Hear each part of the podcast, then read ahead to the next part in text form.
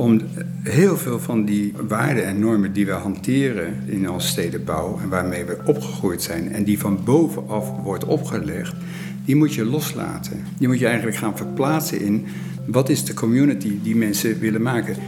Ik ga over een ophaalbrug naar mijn eigen huis. Dus ik, ik maak eerst een fort en pas aan de achterkant van de muur van het kasteel opent het huis zich in mijn privédomein. En dat is wel uh, des Oosterwolds. Ja. Ze hebben het niet losgelaten. Ze hebben het gewoon te veel geforceerd. Ik vind als je zoiets doet, moet je het ook loslaten. Laat die mensen doen wat ze willen. Maar het is ontzettend beheerst gedaan eigenlijk, als je ziet wat er gebouwd wordt. Het is wel verschillend, maar het is altijd beheerst. Ieder gebouw vertelt een verhaal. Een gebouwd manifest, een gestrande droom, een uitkomst van een toevallige samenloop van omstandigheden. In gesprek met architecten, gebruikers en opdrachtgevers gaat Windhoog op zoek naar de dromen die besloten liggen in het beton, glas en de baksteen van de hedendaagse architectuur. In deze aflevering staat Almere Oosterwold centraal. Vijf jaar geleden sloegen de eerste bewoners een piketpaal in de grond voor de bouw van hun woningen. Ook moesten ze samen de wegen, de nutsvoorzieningen en het landschap aanleggen. Leidt deze gedeelde verantwoordelijkheid ook tot meer gemeenschappelijkheid in de wijk? We spreken met Peter van Asje van Bureau Sla, architect van drie collectieve rijwoningen, over de balanceeract tussen bouwen voor het individu en bouwen voor de gemeenschap. En met Adrie Duivenstein, die destijds als wethouder van de gemeente Almere de visie bedacht voor deze ongecontroleerde stedenbouw. En tot slot met Karel Weber, de peetvader van het wilde wonen, die zelfs de vrijheid van Oosterwold te beperkend vindt. Mijn naam is Elsbeth Ronner en samen met Stef Bogaerts en Sreeman Diaz maakte ik deze aflevering van Windoog, een podcast over architectuur.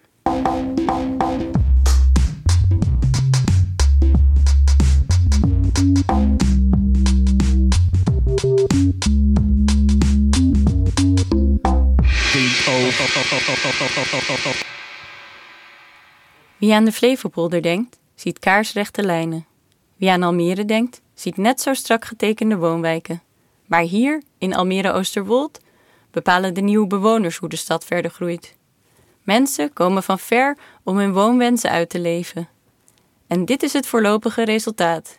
Het is wat dat betreft een hele prettig organische, rommelige buurt. En dat zie je ook aan hoe het gebouw hier staat zelf ook. Er staat heel veel meuk omheen. Gewoon echt meuk. Auto's. We zien hier een zeil met iets eronder. Een ding wat op het dak van een auto hoort. Een, een schommelstoel die afgebroken is. Drie vuilcontainers. Nog een ventilatiebox. En, en allemaal hè, overal visuele ruis. Het is lang geleden dat in Nederland ruimte was voor deze spontane ontwikkeling. Alleen op volkstuinen of woonwagenkampen kan je dit soort spontaniteit doorgaan zien. Dus wat je krijgt, dat is eigenlijk wat vroeger organisch gebeurde. Daarom refereer ik vaak aan de Gooi- en Vechtstreek of ik refereer vaak aan de Veluwe. Het is de manier waarop buitengebieden een vorm eh, hebben gekregen. Maar daar zit niet die dominante Nederlandse cultuur in waarin dat we alles van bovenaf moeten plannen en dat mensen zich moeten gedragen binnen dat gedachtegoed van die toevallige stedenbouwkundige die per ongeluk is aangesteld op dat moment. Van oudsher waren waterlopen of verbindingsroutes de begeleiders van organische groei. Een strategische ligging maakte het aantrekkelijk om een stad te bouwen. Ook de ondergrond, zoals zandruggen, konden de aanleiding zijn voor de groei van dorpen. Deze landelijke lijnen vormden de logica achter de ontwikkelingen van bebouwde gebieden. In Oosterwold werd een ontwerper aangesteld om de organische groei te bedenken. We zijn met Winnie Maas op zoek gegaan naar de gedachte van wat is organische stedenbouw? Of wat is een stedenbouw die organisch tot stand kan komen? En hij is daar heel erg, ja, met een paar mensen is hij daar heel erg in eh, betrokken geraakt. En zij hebben vooral gezocht naar hoe kan je een vorm vinden waarin dat stedenbouwkundig verankerd uh, is. Dus toch een ontwerper om top-down anarchie te creëren. Als ware revolutie in de Nederlandse stedenbouw. Vandaag duiken we in het liberté, egalité en fraternité van Almere Oosterwold.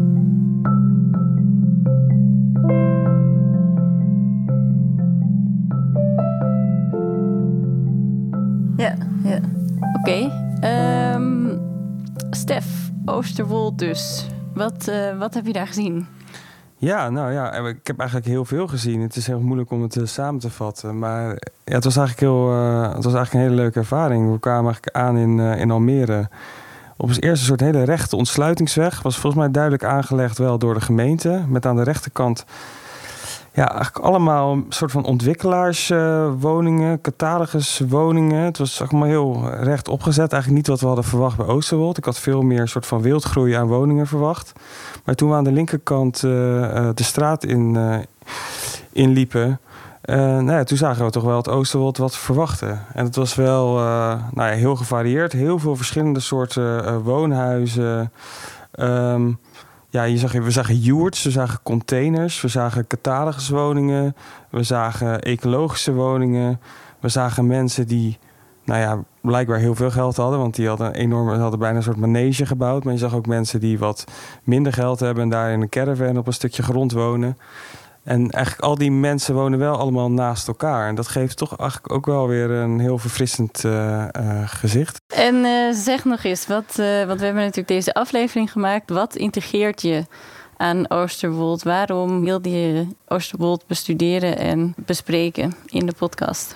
Nou, ik denk dat vooral. eh, ik ben natuurlijk heel erg benieuwd naar zo'n stedenbouwkundig experiment. En eh, wat gebeurt als je mensen de vrijheid geeft? Ja, er zijn natuurlijk een aantal hele simpele regels opgesteld in Oosterwold waar mensen aan moeten voldoen. En hoe gaan mensen daarmee om? Maar ik ben ook gewoon heel erg benieuwd van hoe zo'n experiment, of dat het ook daadwerkelijk leidt tot een soort van goede stedenbouw ook. In hoeverre je daar natuurlijk over kan spreken. Maar in ieder geval dat het leidt tot in ieder geval tot, tot een buurt waar mensen graag willen wonen. En ook dat mensen ook die vrijheid ook gebruiken om hun woonwensen nou ja, maximaal in te zetten. We hebben ook gekeken naar de architectuur.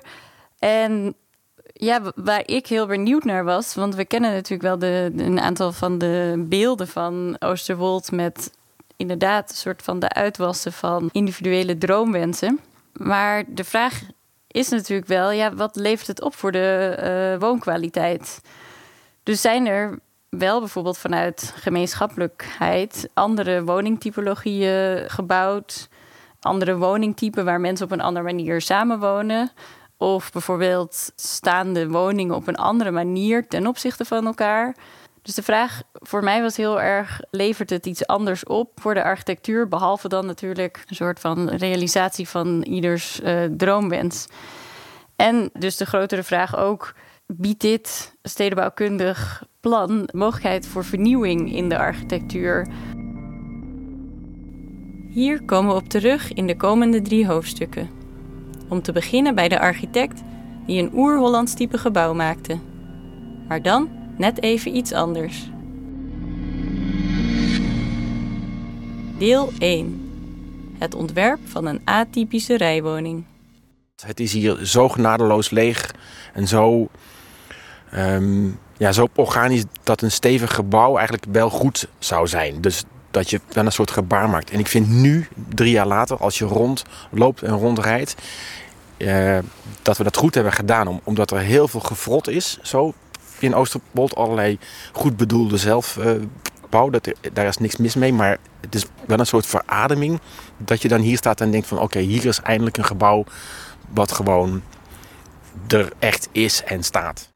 Op een gure dag staan we met Peter van Asje van Bureau Sla bij Bosveld. De eerste in een reeks van drie gebouwen die ze ontwierpen voor Almere Oosterwold. Wat we zien is een, is een woongebouw van 100 meter lang. eh, helemaal van glas. eh, met een luifel aan de bovenkant en een terras aan de onderkant. En daarin zitten allemaal ramen en deuren die er hetzelfde uitzien. Maar ze zitten steeds op een andere plek in die gevel. Wat je ook ziet, en dat is belangrijk om te melden, is dat het hele, dat het hele gebouw een meter eh, boven de grond, boven het maaiveld zit. Of 80 centimeter, als ik het heel goed zeg. Dit is niet enkel de realisatie van de droomwens van één particulier. Uh, op een dag is Frode Bolhuis naar mij en mijn vriend Matthijs Kremers toegekomen. Met de vraag: Ik wil graag wonen in Oosterwold. Ik wil graag een groot huis, maar ik wil ook een grote studio. Bij elkaar ongeveer 160 vierkante meter. En ga 1000 vierkante meter grond, want dat gaat in Oosterwold. Dat lijkt ons echt fantastisch, maar we hebben niet zoveel geld. Jullie zijn architect, dus je kunt het vast organiseren. Dus toen zijn Matthijs en ik heel hard gaan nadenken. En eigenlijk al vrij snel hadden we bedacht, samen met Frode natuurlijk, dat het A heel slim is om vrienden te zoeken, zodat je het met elkaar kunt doen. Want dan kan je met elkaar slim inkopen, dan kan je met elkaar één huis maken. Dat leek ons gewoon heel erg handig. Verre vrienden werden goede buren. Een andere benadering voor de architectuur van het gebouw was geboden. En de, de andere uh, truc die we buiten hebben gehaald is dat we hebben gezegd... het interieur moet je maar gewoon zelf doen. Dus de, de aanleg van de badkamer, de aanleg van de woonkamer en zo, dat doe je allemaal zelf. En je mag over de buitenkant mag je wel iets vinden en meedenken. Maar het is handig als je de regie daarvan aan ons geeft als architecten. Zodat we het zo simpel en zo standaard mogelijk kunnen maken. Met in die standaard een soort vrijheid die je zelf kunt vormgeven. Het collectief koos ervoor om te gaan wonen in een uithoek van Oosterwold. Maar vergeet niet dat zij de allereerste hier waren. Dus hier was helemaal niets. Dus ook geen idee waar de volgende zou komen, waar überhaupt de straat zou komen. Je moest ook de eerste maanden door dat aardappelveld rijden met, met een four-wheel drive. Want anders was het gewoon onmogelijk om hier überhaupt te kunnen landen. We gingen vaak zelfs achterom via de straat over de sloot om, om überhaupt op je grondstuk te, te komen. De Uithoek heeft weinig relatie met de wijk en het gebouw ligt inmiddels aan een doodlopende weg. Maar toch. Het vatten van alle woningen achter eenzelfde gevel, hoe verschillend in maat en interieur ze ook zijn, was niet alleen een financiële keuze. Het collectief en niet het individu bepaalt hoe het gebouw eruit ziet.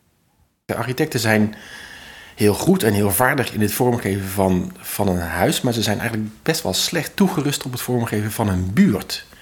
En eigenlijk wil je niet wonen in een huis, je wil wonen in een buurt. Dus, dus het maakt uit wat er naast je voordeur zit. Als je de voordeur uitloopt, dat is heel erg bepalend, denk ik, voor de smaak en het gevoel en de liefde die je voelt voor het wonen daar op die plek. En als collectief heb je natuurlijk net juist die mogelijkheid om dat dan samen vorm te geven. Er is nog een tweede gebouw in de serie. Het gebouw zelf is aan de buitenzijde bijna geheel hetzelfde. Alleen op detailniveau zijn er aanpassingen gemaakt. Binnenin hebben de bewoners eveneens vrij spel gekregen. De ligging is echter geheel anders. En daarmee veranderen ook de kwaliteiten van het gebouw. Ik geloof wel dat het geëvolueerd is. De volgende, die eigenlijk al vrij snel hierna ontstond, die hadden in eerste instantie gedacht: we willen ook graag hier gaan zitten in dit stukje van, van Oosterwold. Maar ja, er is niet zoveel ruimte meer. Dus zijn die gaan zoeken en die hebben dan een soort driehoekig stuk amorf land genomen. Waarvan ze in eerste instantie dachten van, goh, is dit nou wel, uh, ja, gaat het nou wel goed? En nu, nu je ziet dat het eromheen groeit, denk je, dat is een fantastische plek. Dat vinden ze zelf ook, denk ik. Het is echt een hele mooie plek, omdat die meer misschien onderdeel uitmaakt van, ja, toch een, een rudimentair stedelijk weefsel. Het gebouw overstijgt het collectief door meer een interactie aan te gaan met de buurt. En dat alles terwijl het woongebouw een volledig opengewerkte gevel heeft. Eh, de lol van het maken van het woongebouw, van die 100 meter woongebouw, is dat zowel de voorkant als de achterkant van je huis zijn helemaal verglaasd. Maar dat zit zo in de genen van het hele concept dat we onszelf nooit de vraag hebben, hebben gesteld. Misschien dat ooit iemand het ooit eens heeft geprobeerd van kunnen we niet een stukje dicht maken, maar hebben we eigenlijk nooit gedaan. Dat maakt het dan ook wel dat die 80 centimeter hoogte iets doet, omdat je je dan toch veilig voelt. Omdat je iets hoger zit van de straat. Dus dat wel. Maar die, die, die openheid, dat, uh, dat je je toont naar de straat toe, uh, gaat heel goed. Net zagen we ook, het wordt niet volgehangen met gordijnen eigenlijk. Dus het wordt niet geblindeerd. Voor een deel soms echt wel, weet je wel. Dat is natuurlijk ook prima. En dat moet iedereen zelf uitmaken. Maar, maar hij is zo lang en zo, het is zoveel dat je, dat je heel veel openheid houdt, ondanks dat. Maar het is geen gebruikelijke strategie voor de wijk. De opvatting hier toch is van ik ga over een ophaalbrug naar mijn eigen huis. Dus ik, ik maak eerst een fort en pas aan de achterkant van de muur van het kasteel opent het huis zich in mijn privédomein. En dat is wel uh, des Oosterwolds. Ja. Blinde gevels. Wonderlijk eigenlijk als je bedenkt dat dat, dat hier de ideale samenleving gemaakt zou kunnen worden. Gebroedelijk, schouder aan schouder, wonen de bosvelders in hun 100 meter lange uniforme rijtjes. Ze lijken een nieuwe interpretatie te zijn van de meest gebruikelijke Nederlandse woning, de rijwoning. Bekend van de jaren 1950 wederopbouwwijkjes in dorpen, bloemkoolwijken in Soetermeer of Phoenix-locaties als Ipenburg. Maar waar deze met hun baksteen op de grond staan, zweven de woningen van Bosveld 1, 2 en 3 boven het landschap. Op een letterlijke manier vermijden ze elke verbinding met de grond of de buurt. En waar traditionele rijtjes met een voor- en achterraam een transparante doorzonwoning zijn, verandert deze gevel in een spiegel bij gebrek aan licht van achter. Ja, de gebouwen vormen een sterke straatwand. Maar het is wel de vraag in hoeverre de gebouwen een interactie gaan met de straat. Hoe dachten de bedenkers van de wijk over het bouwen van gemeenschappelijkheid?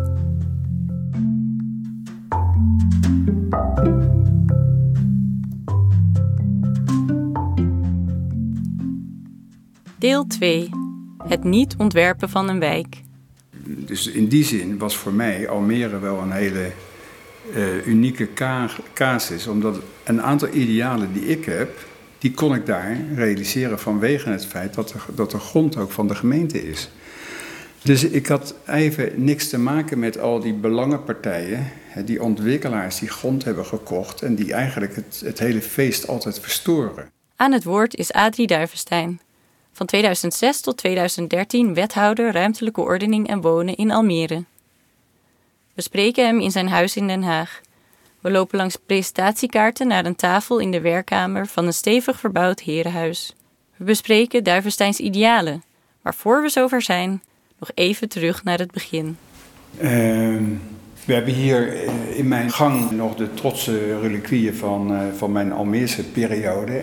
Uh, het leuke was dat ik in 2006 begonnen ben in Almere met de opdracht om de tweede fase, de tweede ontwikkeling van, van Almere vorm te geven, bestuurlijk, inhoudelijk. En dan gaat het over de doorgroei van de stad, 60.000 woningen, 100.000 arbeidsplaatsen. Dus eigenlijk een immense opgave, eigenlijk net zo groot als het begin van Almere. Aan de basis lag de stad waar al sinds de jaren 1970 aan gesleuteld werd. En toen ik beter ging doorgronden wat de kwaliteit van Almere was, eh, had ik voor mezelf het gevoel, we moeten van de bestaande stad afblijven in dit stadium. Dat moeten we overlaten aan volgende generaties als het gaat om de doorgroei van de stad. De ontwikkeling van de stad richt zich op de westflank in relatie tot Amsterdam. Het hart van de stad rond het Weerwater, waar nu de Floriade komt, en de oostflank. Aan de oostkant zie je dat we daar aansluiten op de Gooi- en Vechtstreek. Dat dat juist een lage dichtheid heeft, maar dat we daar een combinatie maken met bijvoorbeeld stadslandbouw. Een aspect dat snel over het hoofd wordt gezien is de afstand. Als je Almere goed wil begrijpen, of als je Oosterwold goed wil begrijpen, ja, dan moet je je realiseren dat de afstand van de Hollandse brug tot Almere buiten dat, dat, dat is dezelfde afstand als van Den Haag naar Rotterdam. Dus dat is een gigantische afstand. Dus in Almere is alles groot. En in Almere-Oosterwold waren er zeeën van ruimte om de idealen van Adrie Duivenstein de vrije loop te laten. Kijk, dus voor mij stond bij die opgave van Almere voorop dat mensen maken de stad. Hè. Dus, en dat betekende dus dat ik de deur open heb gezet voor zelfbouw. In de overtuiging dat dat veel meer identiteit geeft, dat dat veel meer diversiteit geeft, dat het hele programma totaal anders is. Hè? Dat wonen en werken veel makkelijker gecombineerd kan worden. En architectonische differentiatie en vanzelfsprekendheid is. En nog radicaler is dat de bewoners niet alleen de woningen zelf moesten bouwen, maar ze moesten samen de hele wijk bedenken en realiseren. Nou, Oosterwold kan je eigenlijk zien als de, de meest radicale variant van zelfbouwen. Waarin je dus een enorm groot gebied, want het is 4400 hectare, dat je dat naar de mensen brengt en vervolgens zegt van ja, met een programma waarin wonen, natuur en landbouw eigenlijk samenkomen. Toch moest er een ontwerper worden aangetrokken om het plan te bedenken. We zijn met Winnie Maas op zoek gegaan naar de gedachte van wat is organische stedenbouw? Of wat is een stedenbouw die organisch tot stand kan komen? En hij is daar heel erg, ja, met een paar mensen is hij daar heel erg in eh, betrokken geraakt. Ze hebben vooral gezocht naar hoe kan je een vorm vinden waarin dat stedenbouwkundig verankerd eh, is. Het werd een stedenbouwkundig plan zonder stedenbouwkundig ontwerp. Het is eigenlijk de planning van de organische groei. Dat lijkt een tegenstelling, maar het is het niet. Je plant dat mensen vrijheid hebben. Maar er zijn een paar spelregels. En die spelregels is dat je niet alleen maar een woning neer kan zetten. Je moet bijdragen aan het landschap. Je moet bijdragen aan de, aan de landbouw. Je moet bijdragen aan de infrastructuur. Moet je ook zelf over nadenken. Maar als je iedereen zijn of haar eigen gang laat gaan, wat betekent dat dan voor de wijk? Dus je, moet Oosterwold moet je echt beschouwen. Dat is straks een, dat is een heel groot publiek park wordt dat. Als die bomen daar groot zijn, dan valt heel veel gebouwen die je dus nu ziet, die vallen gewoon weg. Want die, die staan ergens in het groen. Echt publiek kan je het niet noemen. Toen we de wijk bezochten, zagen we aan het begin een bordje met de aankondiging eigen terrein. Ook kwamen de doodlopende wegen weinig uitnodigend op ons over en zagen we een harde scheidslijn tussen openbaar en privaat. Schuttingen, beplanting en schuurtjes benamen ons het zicht op het erf en de woning. Hoewel de wegen samen worden aangelegd, is er geen gemeenschappelijk idee over hoe die weg eruit moet zien. Hoe deze een verbinding kan zijn tussen de verschillende huizen. Hoe een profiel de gemeenschappelijkheid van een buurtje kan ondersteunen, met een stoep of een begeleidende gevelwand. Het kan best zo zijn dat je op een bepaald moment in Oosterwold, dat je, dat je over 10 of over 20 of over 30 jaar de behoefte hebt om eh, op bepaalde plekken, omdat er veel te veel groen is. Het overgrote deel is groen, hè? vergis je niet. Het, bedoel, maar, het is een hele lage dichtheid. Dat je behoefte hebt om hier en daar wat te verdichten. Of omdat je behoefte hebt om wat wat bepaalde plekken wat openbare ruimte te maken. Die discussie van openbare ruimte die is nu eigenlijk helemaal. Die heeft eigenlijk nu nog helemaal geen betekenis. De Oosterwold eh, is zich nog maar aan het vormen. Hier heeft Adrie Duifstein wel een punt. Iedereen die wel eens een poging heeft ondernomen zijn huis te verbouwen, weet dat dit geen kortdurend proces is. Misschien komt de vormgeving van het gemeenschappelijke pas in de komende jaren. Als je Oosterwold wil begrijpen, moet je de geestelijke vrijheid hebben om heel veel van die waarden en normen die we hanteren in onze stedenbouw en waarmee we opgegroeid zijn en die van bovenaf wordt opgelegd, die moet je loslaten. Dan, dan, die moet je eigenlijk gaan verplaatsen in wat is de community die mensen willen maken. Maar vooralsnog lijkt de gemeenschapszin zich niet te manifesteren in de vormgeving van gedeelde ruimte. Stadssocioloog Ivan Nio voerde in 2020 een onderzoek uit naar gemeenschapsvorming. Uit vraaggesprekken bleek dat bewoners behoefte hebben aan openbare plekken die niet in privaat eigendom zijn. Zoals bijvoorbeeld een speeltuintje waar je niet weggekeken wordt, omdat het eigenlijk in een privétuin ligt. Daar heeft het plan niet in voorzien. Maar ook niet in de stimulans of regelgeving om wat wel gemeenschappelijk is, de straat, ook als zodanig vorm te geven. De georchestreerde vrijheid levert kennelijk niet in alle opzichten het gewenste resultaat. Die vrijheid, daar hebben we het over in het derde deel.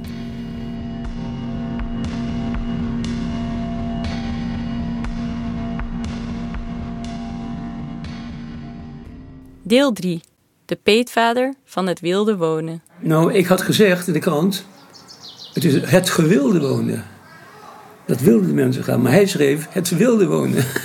Uit een spraakverwarring ontstaat de naam voor een tegendraadse woonbeweging, het wilde wonen. Het concept uit 1997 is gelanceerd door enfant terrible van de Nederlandse architectuur, Karel Weber. Hij is bekend vanwege zijn verzet tegen de nieuwe truttigheid, zoals hij dat noemt, uit de jaren 1970.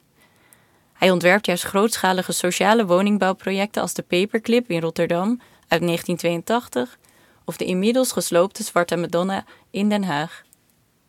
Maar in de jaren 1990 keert de politieke tij en komt Weber tot het inzicht dat grootschalige woningbouw vanuit staatswegen niet meer past in deze tijd. Ja, serieus, op die, op die, op die mate woningbouw maken, goedkope woningbouw, op een, goed, op een goede plek, Voor mij was ik dacht dat dit de laatste keer in Nederland dat dat gebeurde. En dat zal ook wel zo zijn. Dus daarmee was het afgelopen. En toen dacht ik, We gaan de hele andere kant op. Ik heb toen een plan gemaakt. Welke kant we op moeten, vertelt Karel Weber in een interview in het televisieprogramma De Plantage aan Hanneke Groenteman in 1998. Zeg maar, dit geconstateerd hebbend, hè, dat er een afgrijzelijke staatsarchitectuur is... en dat alhoewel de mensen inmiddels geëmancipeerd zijn volgens u... De, uh, het, het, het, staatsdenken nog helemaal dat niet bijbeet... wat moeten we eraan doen?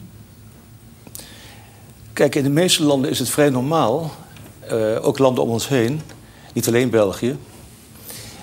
Uh, dat de dat het een gezellige dat, rotzooi is. Nee, dat, de, dat, de, dat degene die wil wonen...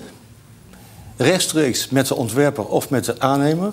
een huis bestelt en laat bouwen. en daar zit geen niks tussen. Daar zit dus niks tussen. Geen overheid of door de overheid aangewezen instantie of bedrijf... die woningen ontwikkelt, maar bewoners zelf. En wat willen de mensen, denkt u? Welke mensen zijn het nu nou, die niet aan hun trekken komen? Uh, het, is bekend, het is bekend dat, uh, dat 80% van de Nederlanders, als ze het voor het zeggen had, graag een huisje, een losstaand huisje met een tuintje wilden hebben. Dat is gewoon bekend, dat is al jarenlang bekend. Nemen ze lekker een volkstuin? Uh... Nou, ja, u zegt dat. in het boek Het Wilde Wonen wordt ook met name de volkstuin, de camping, de staakerven, de woonboot als een van de helaas uitzonderingen van dit land aange, aange, aangeroerd als een model voor hoe het zou kunnen. Hm. En met dat beeld is het wilde wonen bekend geworden. Een anarchistische enclave waar eigenheimers, maar ook heel gewone Nederlanders het wonen weer kunnen waarmaken. Met zeggenschap over hun tuin, hun huis, hun plattegrond en hun gevel. En geheel zijn tijd vooruit bedenkt Weber dat de architect wordt vervangen door een online service. Ik denk, we beginnen daar al mee. Ga je naar een soort gamma-winkel. Een gigagamma? Gigagamma. En je koopt niet alleen je interieur en je meubels, maar ook je exterieur. Je koopt je huis, je onderdelen. Je prefabhuis. Op je tv'tje, op je internet kun je zien wat je kunt bestellen. Maar in tegenstelling tot meer gemak, moet dit juist leiden tot meer betrokkenheid tot het wonen. Als je je bezighoudt met de materie, je moet er moeite voor doen, dan kom je er ook achter wat je wil. Maar terug naar Oosterwold. Maar goed, Oké, ja, ja, ja, ja. Ik ben nooit geweest hoor. Ik ga er ook niet kijken ook. Weber zou Weber niet zijn als hij Almere Oosterwold daadwerkelijk de fysieke verwezenlijking van het wilde wonen zou vinden. Ze hebben het niet losgelaten, weet je. ze hebben het gewoon te veel geforceerd. Ik vind als je zoiets doet, moet je het ook loslaten. Laat die mensen doen wat ze willen. het is ontzettend beheerst gedaan eigenlijk, als je ziet wat er gebouwd wordt. Het is wel verschillend, maar het is altijd beheerst. Hoe losgeslagen de bewonerswensen ook lijken, de enkele stedenbouwkundige regels die er waren, vindt Weber nog te beperkend. En toch. Het is een beetje te rommelig. Ik heb er geen bezwaar tegen hoor, ik vind het goed. Het is echt Nederlands. Laat het een beetje leuk van maken. Ik zie daar niet thuis en dan zeggen, ja, het moet wel leuk worden, denk erom. Leuk. Misschien is dat wel een heel passende duiding van Oosterwold. Het echte anarchisme is bedwongen. De ruimte wordt nog steeds netjes verdeeld volgens vastgelegde percentages bebouwing, stadslandbouw, publiek groen en water. En uiteindelijk is het bouwbesluit met bepalingen voor minimale hoeveelheden daglicht, maximale stijging van een trap of een minimale afmeting van een wc nooit ver weg. Maar we zien het plezier van de hollende en fietsende kinderen die sluipdoor, kruipdoor rondwalen, zonder ooit een vooraf gepland speeltuintje tegen te komen.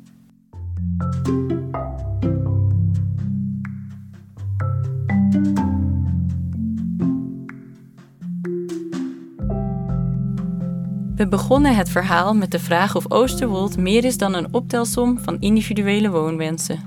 Of het pionieren, maar ook bijvoorbeeld het samen aanleggen van een weg aanleidingen zijn voor bouwen aan gemeenschappelijkheid. Wat we zien is een wijk waar de woningen zich afkeren van de gemeenschappelijke toegangsweg. Het openbare groen voor gemeenschappelijk belang wordt hier en daar alweer geannexeerd door de kaveleigenaar. Er zijn groepjes woningen die samen zijn gerealiseerd. Dit lijkt echter eerder gedaan vanuit financiële overwegingen dan vanuit het idee van gemeenschappelijkheid. De bosvelden zijn hierop een gelukkige uitzondering. Is het de beperkte regelgeving of de huidige tijdgeest? Hoe dan ook lijkt individualiteit voorlopig boven het gemeenschappelijk belang gesteld te worden. En voor de rest? Oké, Stef, we hebben het hele verhaal gehoord van um, het eh, gebouw van uh, Peter van Asje, uh, Adrie Duivenstein, uh, Karel Weber. We zijn naar de wijk geweest. Wat is, wat is je oordeel?